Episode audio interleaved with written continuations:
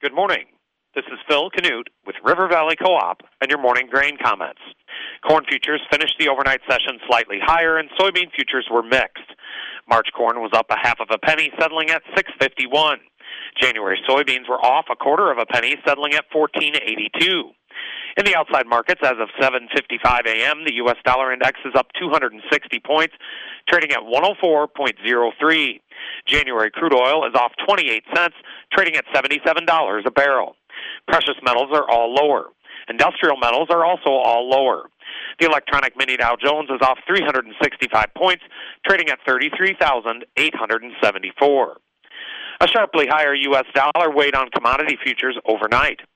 Aside from this outside market influence, there was no new earth shaking news item to influence futures overnight.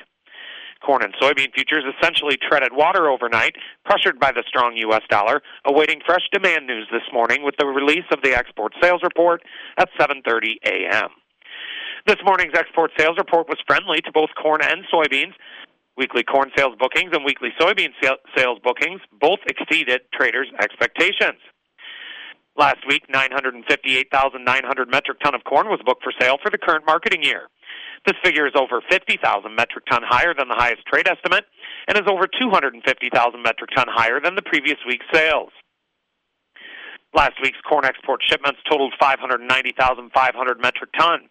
Primary destinations were China, Mexico, Honduras, Japan, and Costa Rica. Last week, 2,943,400 metric, metric ton of soybeans were booked for sale for the current marketing year. This figure is nearly 1 million metric ton higher than the highest trade estimate and is over 1.2 million metric ton higher than the previous week's sales. Last week's soybean export shipments totaled 1,846,000 metric ton. Primary destinations were China, Mexico, South Korea, Bangladesh, and Japan. Yesterday, the fund sold 2,000 contracts of corn, bought 2,000 contracts of soybeans, and sold 1,000 contracts of wheat. They are now estimated to be net long 126,190 contracts of corn, net long 110,755 contracts of soybeans, and net short 56,100 contracts of wheat. From a chart perspective, March corn finds initial support at the key 650 mark.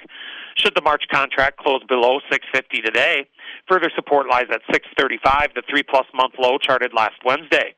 Initial resistance is at 660, Tuesday's high, followed by 674, the double high charted on November 29th and November 18th. January soybeans find initial support at 1474 and three quarters, the overnight low, followed by Monday's low 1457 and three quarters, and then 1450. Initial resistance is from 1486 to 1487 and three quarters, which which contains the highs from overnight, yesterday, and Tuesday. Followed by the two plus month high charted on Friday, 1492 and three quarters. Opening calls are mixed. And with all of that, have a great Thursday from your friends at River Valley Co-op.